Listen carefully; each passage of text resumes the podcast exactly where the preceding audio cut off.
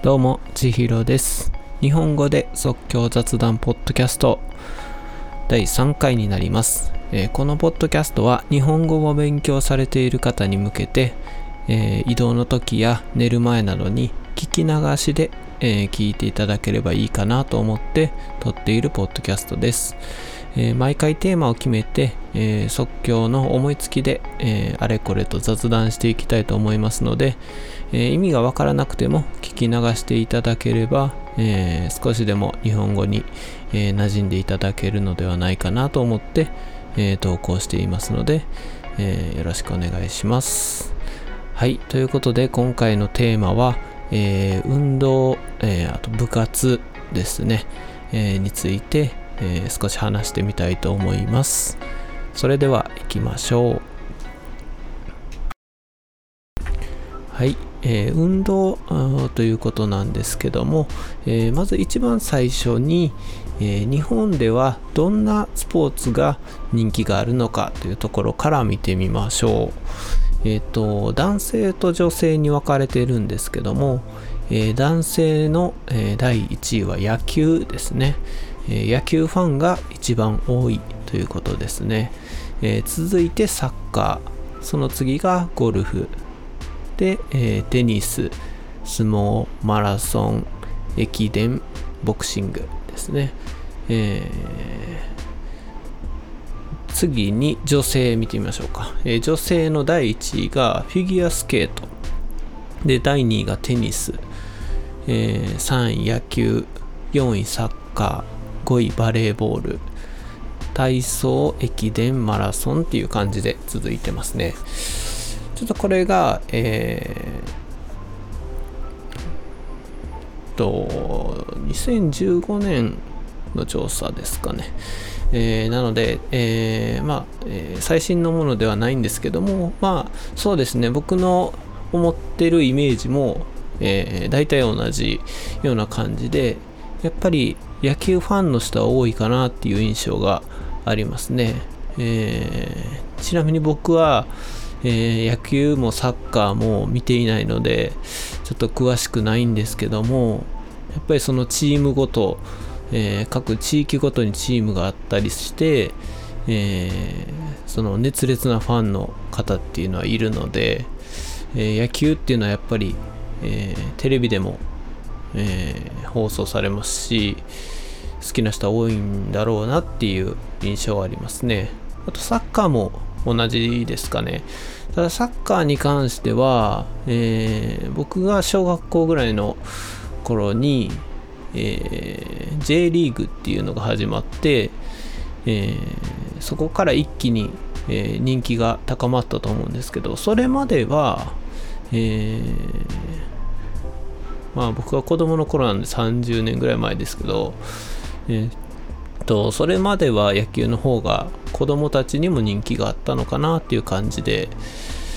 まあ、どっちかっていうと、えー比較的最近なのかなって感じで、まあ、ゴルフもテレビでやってますしね、えー人気なのはすごいわかりますね。で女性のフィギュアスケートが1位に来てるっていうのはちょっと意外だったんですよね。テニスとか野球サッカーっていう、えーよく自分も接することがあるような、えースポーツ以外でフィギュアスケートやったことある人ってまあ遊びではあるでしょうけどあの演技とかするっていうのはなかなか別世界のもんなんでこれが1位に来てるっていうのが、えーなんでかなと思ったらまあ結構最近スター選手が多いですよね。あの日本人で、えーまここ数年ですかねすごい、えースターになる選手が多かったりしてそれが男性のスケート選手が多かったりするのが原因かなとか思いますね。えー結構昔昭和の頃は女性のフィギュアスケートの人が、えー有名な方が何人かおられますけど、えーそことはまた最近はちょっと性別が変わってて、えースター選手が生まれるとやっぱりそのスポーツのファンの方も増えるのかなっていう感じですかね。はい。ということで、今人気のスポーツを、えー、見てきたんですけども、えーまあ、人気っていうのは自分が、えー、することもできますしあとはテレビとか、え、まあスタジアムとか行って観戦するっていうその応援する側っていう意味でも、まあ、人気って一括りに言われてると思うんですけどじゃあ、えー、実際自分が、えー、やってるスポーツですね。のはどういうのが多いかっていうのでちょっと見てみたら、えー、実際自分がやるのは、え、数字的にはダントツで運動をしていますかっていう問いに対してええー、ウォーキングをしている歩いているっていう人がほとんどなんですねで意識的に運動をするっていう、まあ、年齢層にもよってくると思うんですけどやっぱり激しい運動はどうしても素人では続きにくいとか、えー、一人でできないとかいろいろあると思うんで、えー、ウォーキングあとランニングですねっていうのが多いですね。えー、やっぱりウォーキングはもう数字でもうめちゃくちゃダントツなので、まあ、歩いている人が多いかなっていう感じで、まあ、僕も、あのー、近所外に出てみると、まあ、夕方とか早朝とか公園を歩いている人がすごく多いですね、えー、歩いている人がいっぱいいて、えー、中には走っている人もいるっていうような感じですかね。はい。で、えー、じゃあ、えー、みんな子供の学生の時代があったと思うんですけども、えー、続いて話題は、えー、部活、えー、部活動ですね、えー、学校でやる部活動の話に入っていきたいと思います。まあ、部活、部活動の略ですね。あと、クラブ活動とか言ったりもしますけども、えー、これに関しては、えー、2018年の、えー、数字がありましたね。えっ、と、えー、男子の場合、えー、どれぐらいの割合でどんな部活を選んでるのかっていうので、えサッカーが17%、野球が17%、えー、続いてテニス、バスケ、陸上えー、バドミントン、卓球っていう風に減っていくんですけど、サッカーと野球が人気を二分しているようですね。うん、テニスとかバスケも結構多かった印象はあるんですけど、僕が高校生の、えー、頃は、そうですね。うん。僕が高校生の頃はバスケがすごい人気で、テニスも多かったイメージがありますね。うんで、えー、今のが男子ですね。で、女子を見てみると、テニスが一番多いですね。やっぱり。で、続いてバレーボール。で、その次にバスケ。で、バドミントン。で、陸上、弓道っていう風になってますね。弓道はね、弓道部があるところとないところがあると思うんで、ちょっと珍しいかなと思うんですけどや、っぱり一番人気のテニスは安定して、うん、人気があるようですね。僕もテニスしたかったんですけどね、えー、そう、ここでちょっと僕の場合の、えー、僕は何をしていたのかっていう話をすると、ちょっと今回部活を取り上げているんですけど、僕の場合は、えー、中学校の時に、え卓球部に入ったんですね、まず。で、みんな、もう友達と一緒にテニスに入ろうか、卓球に入ろうか迷って、まあ、卓球にしたんですよ。みんなでぞろぞろ入っていって。ただ、そのスポーツが好きだ、好きで入ったわけではないので、まあ徐々に下手くそながら練習していってっていう感じやったんですけど、途中で1人、1人また1人っていう感じで減っていって、結局僕も、えー、だんだんとやる気がなくなってしまって、えー、どれぐらいやったかな？1年の時はやったかなと思うんですけど、まあ、途中でやめてしまいました。で、えー、あとはもう部活入らずに、えー、学校授業が終わったらすぐ家に帰るっていうまあ通称帰宅部と言われるんですけど、えー、帰宅家に帰る部というまあ、え、表現もあるんですけども、えー、そんな感じでした。で、えー、高校になって、えー、入ったのが一番仲のいい友達と相談して決めたんですけど、えー、登山部に入ることにしました。で、え、これは結構新鮮で結構ね揃えないといけない道具も多かったんで、え、しばらくは結構頑張ってたんです。で、えー、いろいろね山に登ったりうんして貴重な経験をいろいろできたんですけども結局これもまあ人数が少なくて、えー、モチベーションが続かなくて、えー、途中でやめてしまうんですけどもちょっと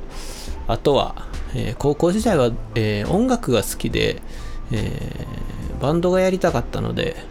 ちょっとそっちに流れて気持ちが動いてしまったっていうのも大きいですね。うん、っていうぐらいで、えー、本格的な運動とかうん格闘技とか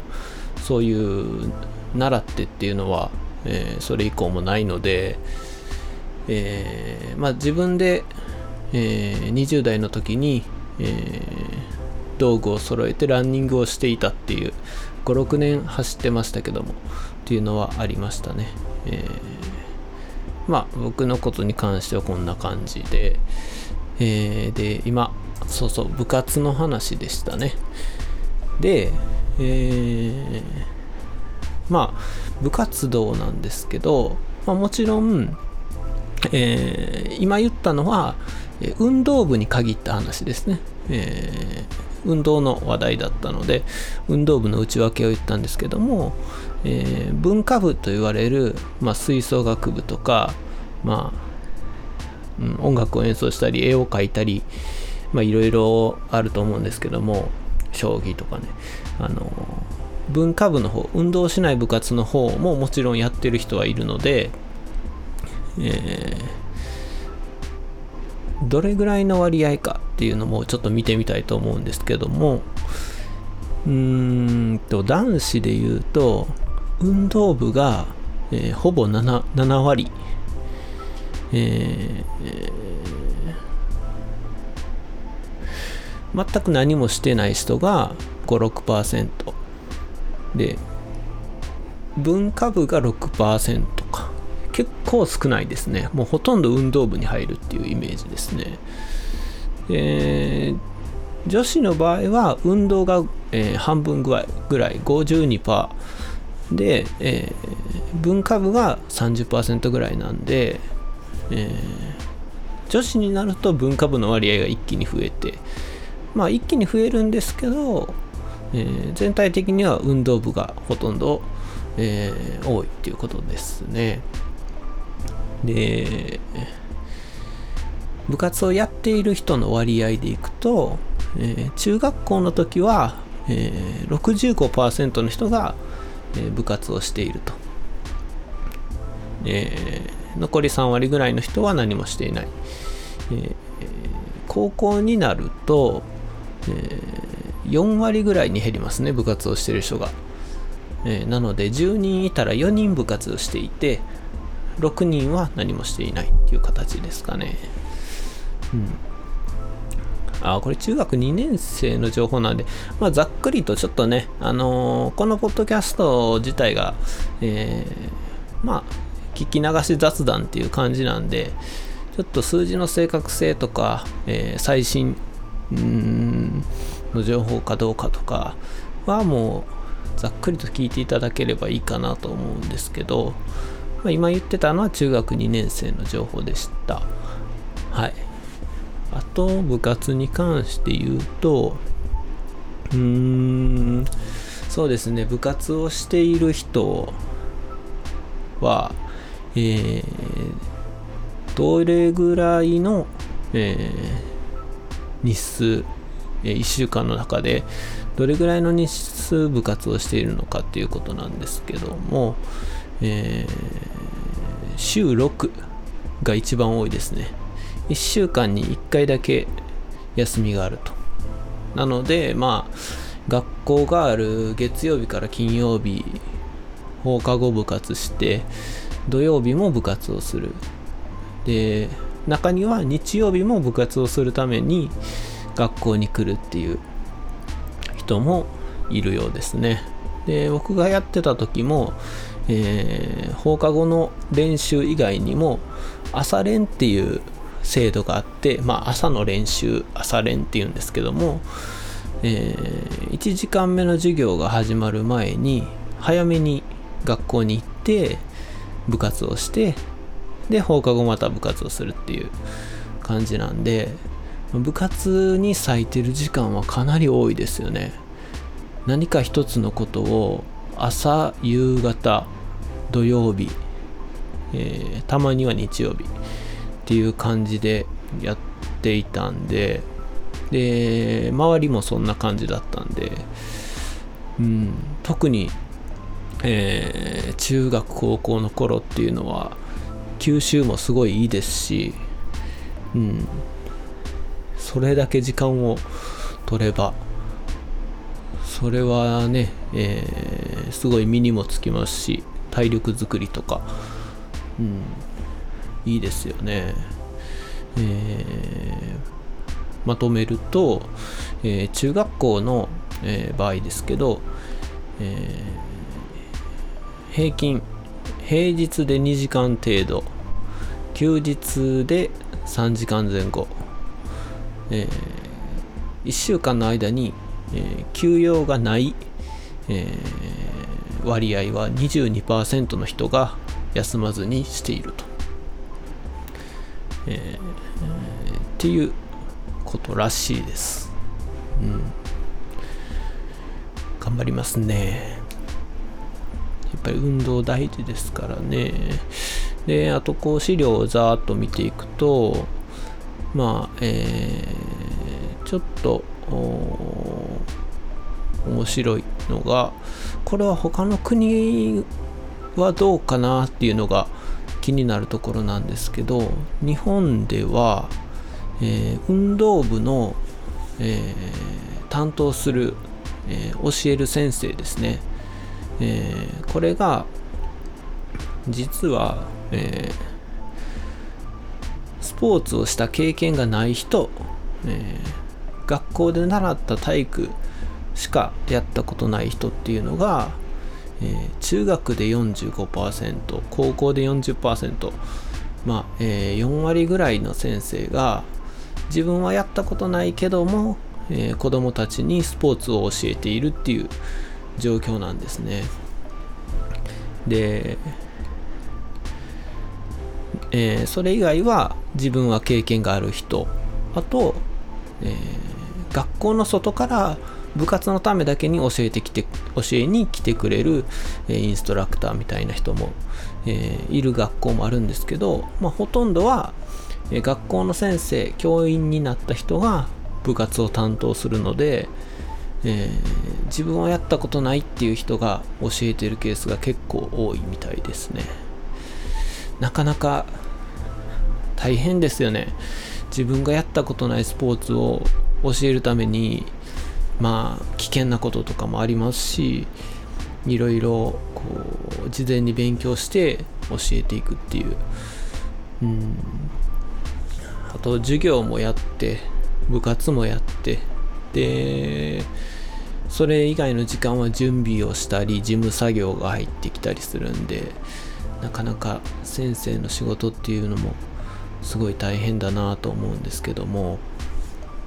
はい。っていう感じですかね今ちょっと、えー、検索した資料をざーっと見てきたんですけども、えー、日本における、えー、運動の、え、人気のスポーツとか、え運動部の部活動についてとかを、え中心に話してきました。はい。ということで、今回はこの辺りで、えー、おしまいにしたいと思います。えー、まあ部活について見てきたんですけどちょっと最近僕はあんまり運動ができてない状況でちょっと体の調子も、うんえー、自分でジョギングをしていた時、えー、に比べるとあまり良くないので、えー、また機会を見て、え走ったり、えしたいなとか思いましたね。はい。ということで、えここら辺で、え今回は終了したいと